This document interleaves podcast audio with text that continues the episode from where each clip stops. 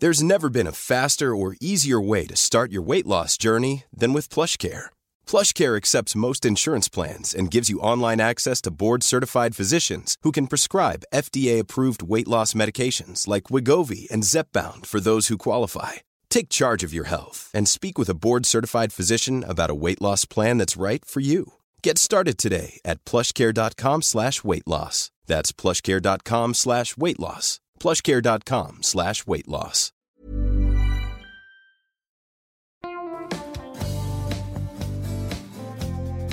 Hi, and welcome back to Talking Companies. I'm Phil Muscatello.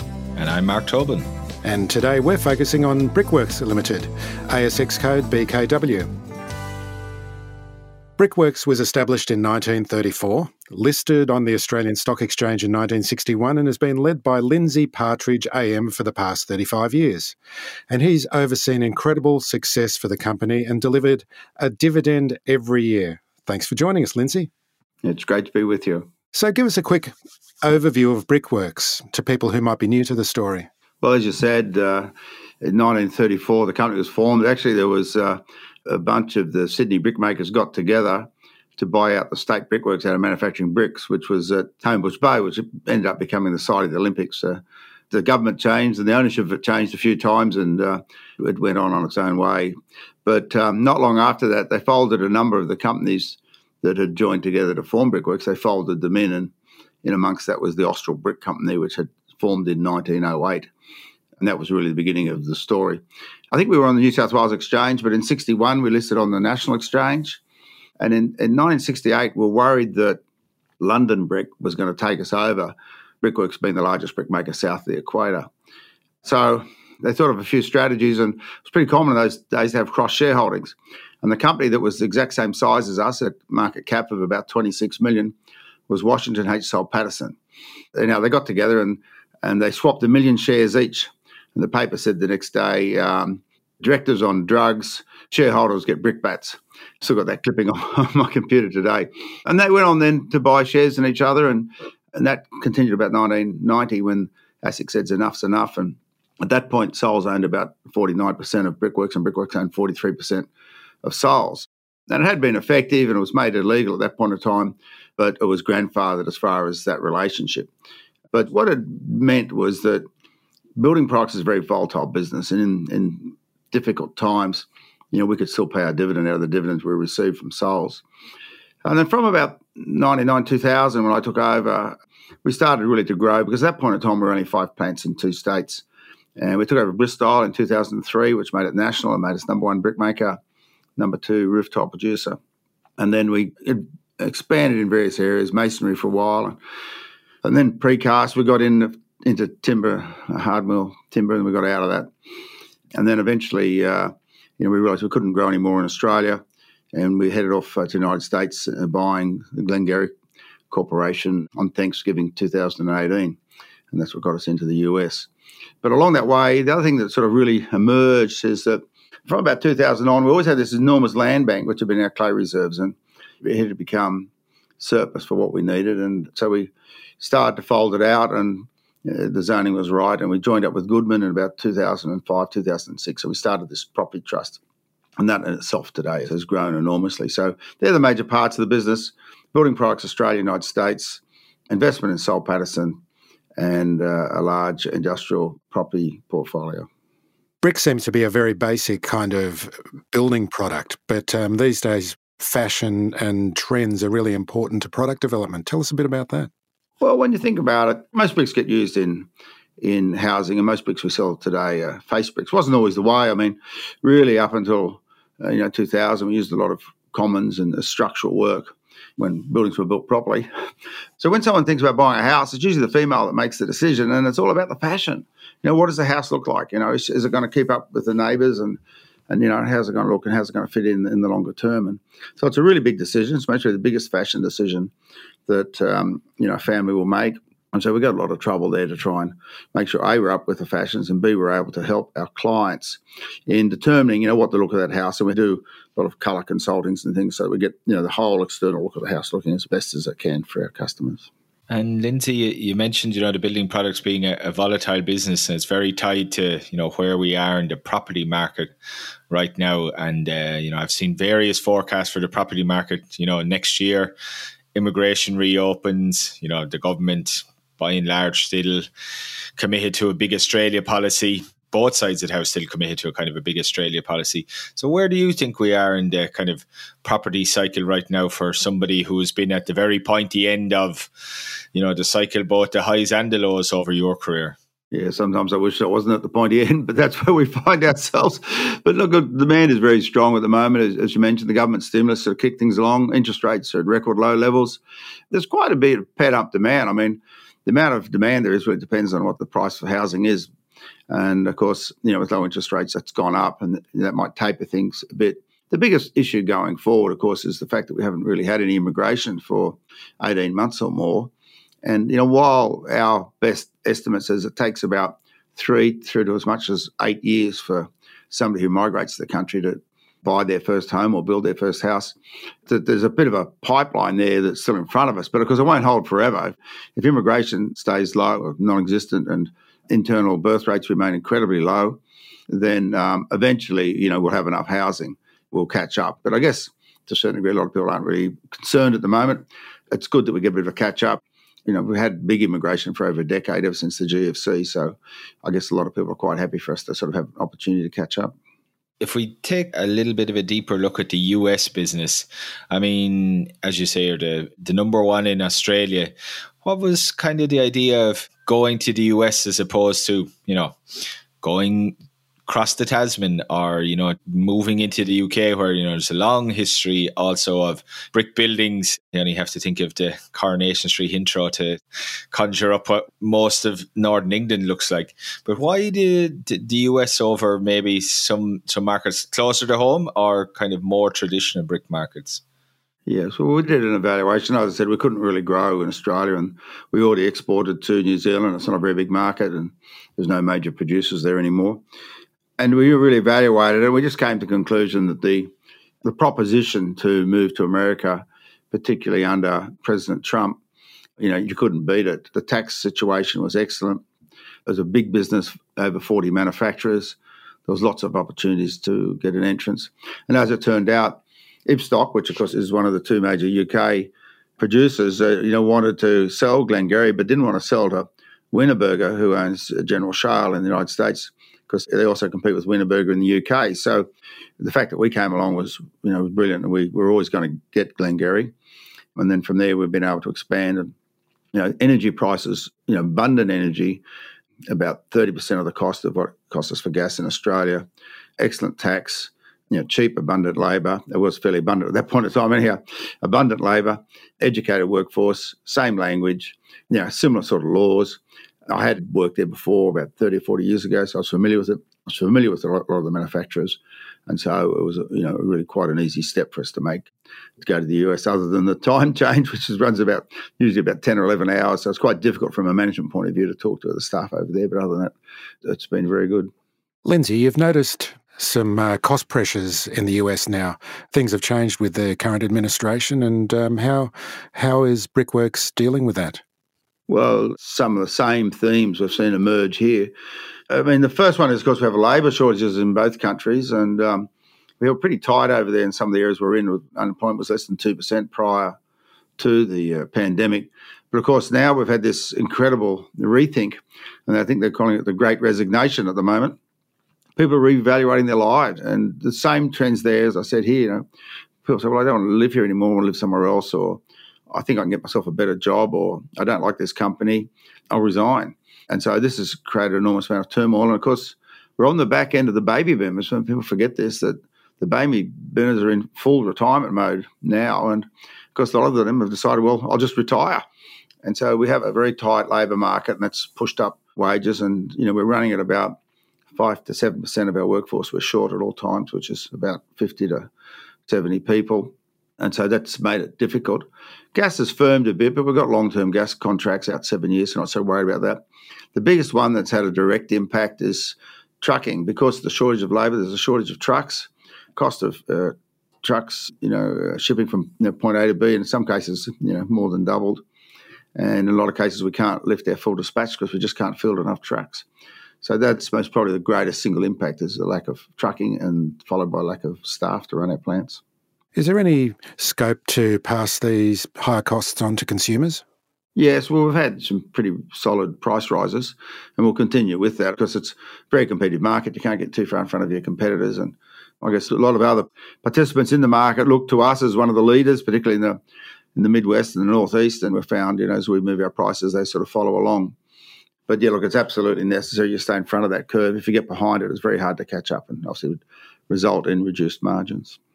And in terms of uh, the Australian business, if we just come back to that, uh, I know there's been a big capex program and a new plant upgrading program that are coming to an end. Let's say the end of, of calendar year 22.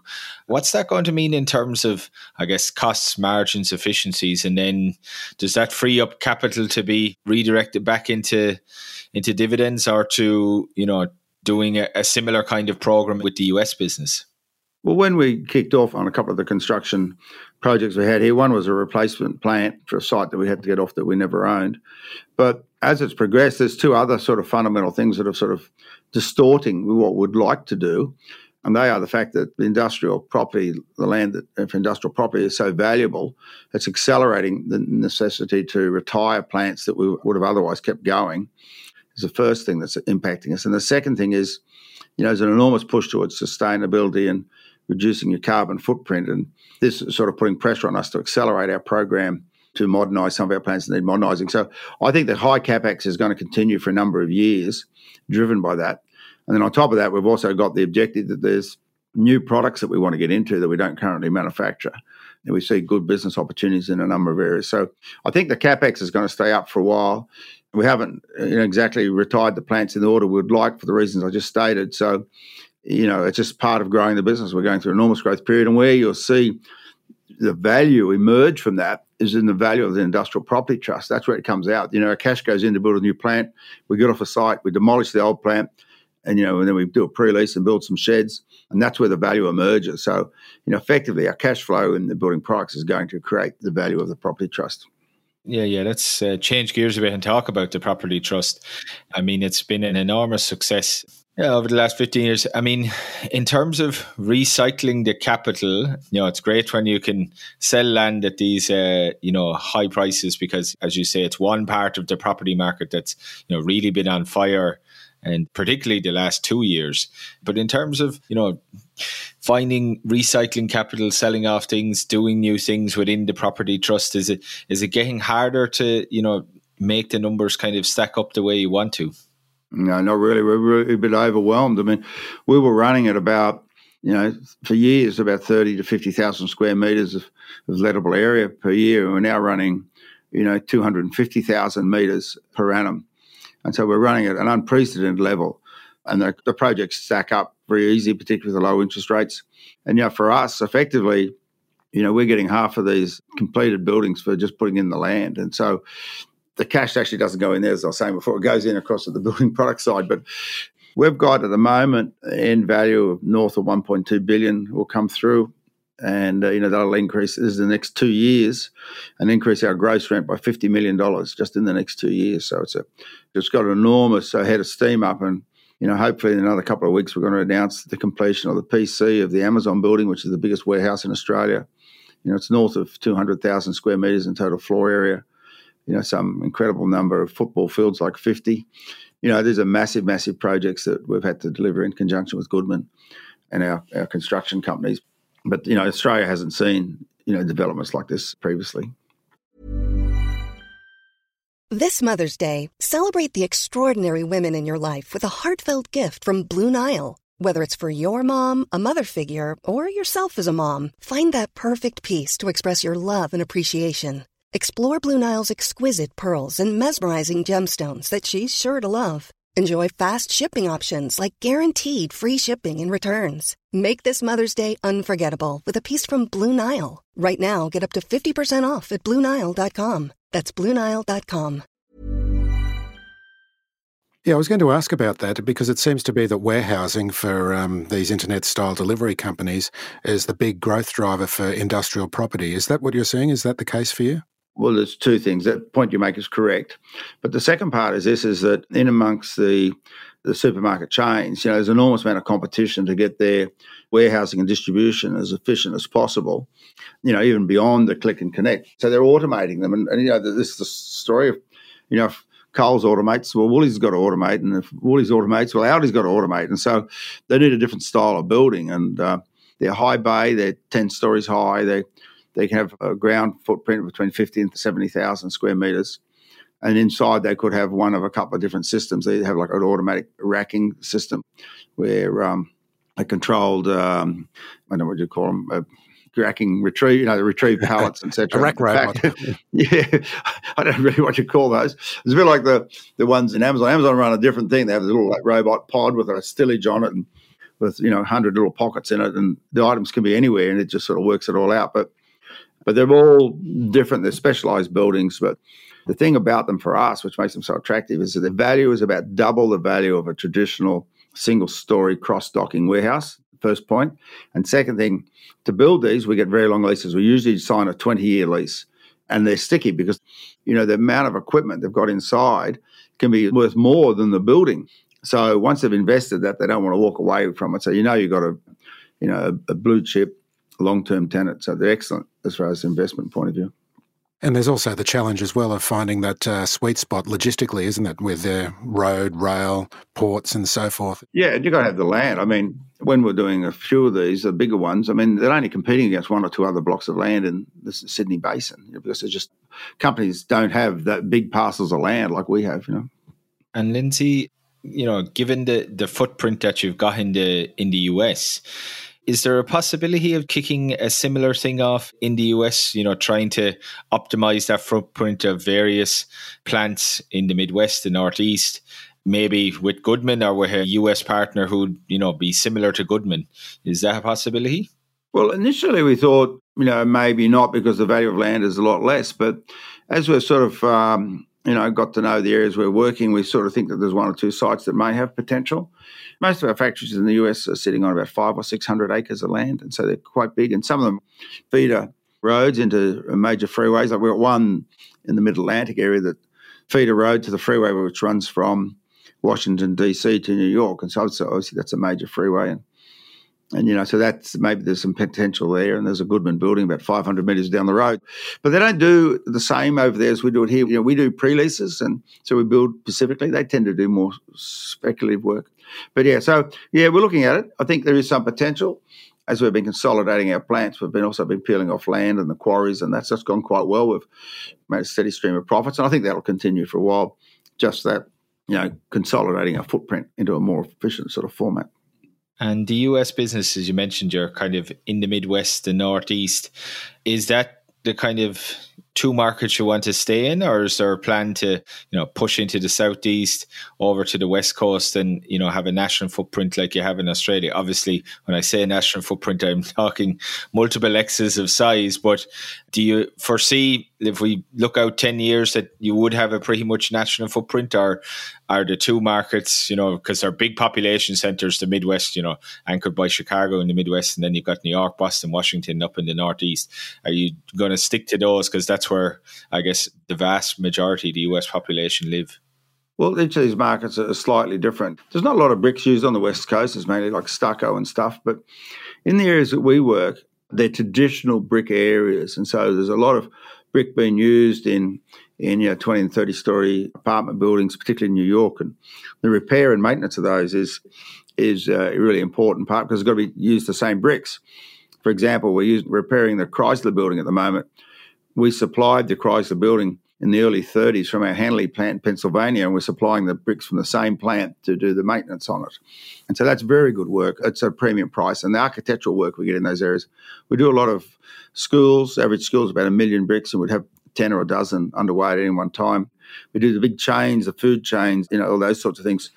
We get a lot of that. Hospitals, you know, fire stations, and on it goes. And that's all high value, high specification work.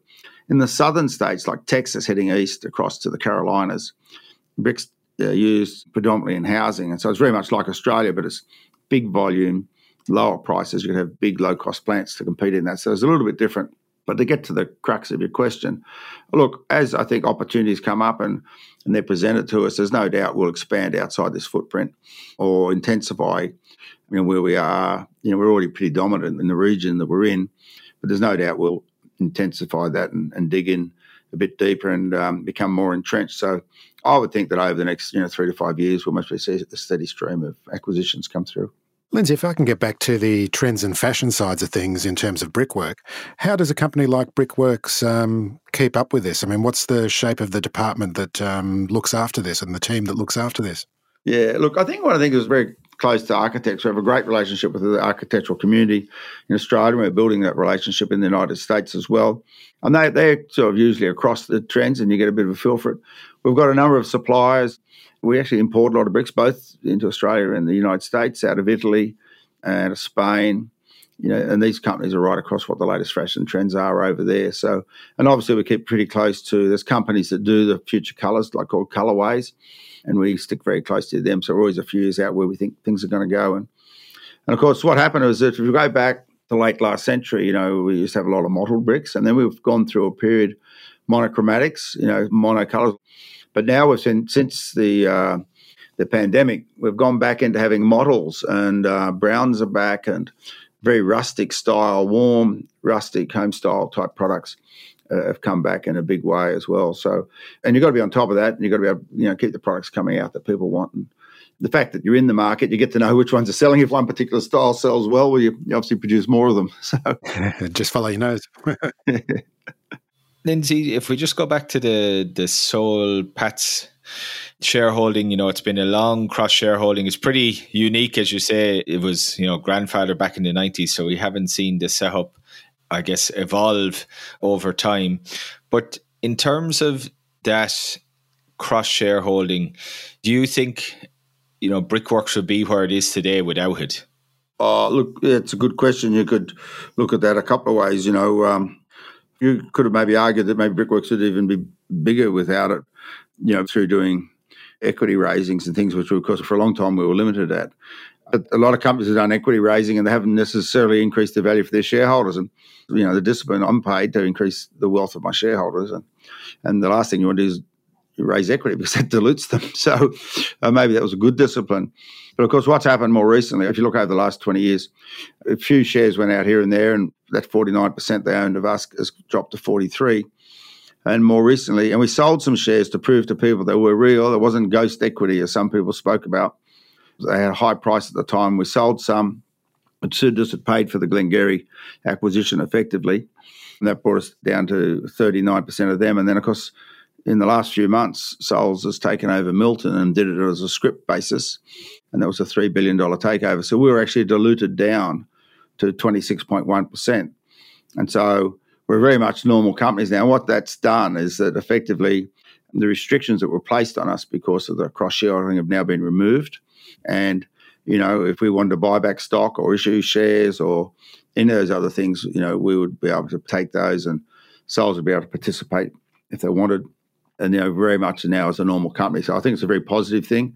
It also means that you know Soul's is now worth north of ten billion dollars, and you know we're the largest shareholder, so it's in a very strong position for us, and that's given them greater diversity of investments, and I think given them greater opportunities to continue their very strong uh, growth performance, which has been. Um, pretty similar to ours. I mean, both companies have grown at about 13% compound for you know north of 50 years and there's i don't think there's really very few companies on the stock exchange that can claim that I think the benefit of Souls as well. You talked about Brickworks' long dividend history. I mean, Souls also has a long dividend history, and it's uh, when you're in a business like building products, as we mentioned, you know, being at the pointy end of the property cycles, it's great to have that stabilizing income coming through when sometimes is most needed to just kind of give a, a bit of stability to um, an otherwise, you know, very volatile industry just by nature.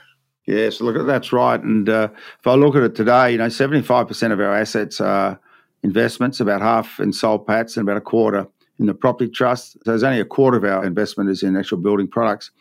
Basically, everything we get is income from Soul Patts or from our property trust, we pay out as a dividend. That's why I can be very confident that you know we'll be able to pay the dividend next year, and the dividend will go up. And there's very few companies that can say that. And that's irrespective of whatever goes on because, you know, that, that money is virtually guaranteed.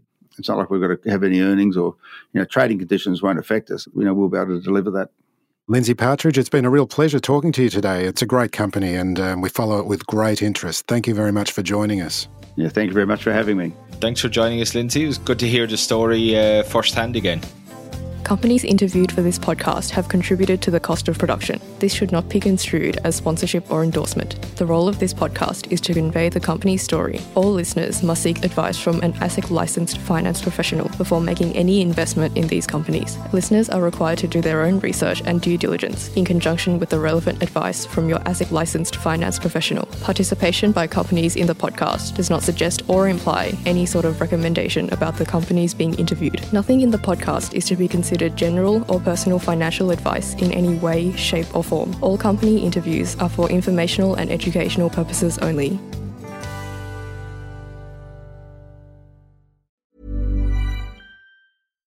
Mom deserves the best, and there's no better place to shop for Mother's Day than Whole Foods Market. They're your destination for unbeatable savings, from premium gifts to show-stopping flowers and irresistible desserts. Start by saving 33% with Prime on all body care and candles. Then get a 15-stem bunch of tulips for just $9.99 each with Prime. Round out Mom's menu with festive rosé, irresistible berry chantilly cake, and more special treats. Come celebrate Mother's Day at Whole Foods Market.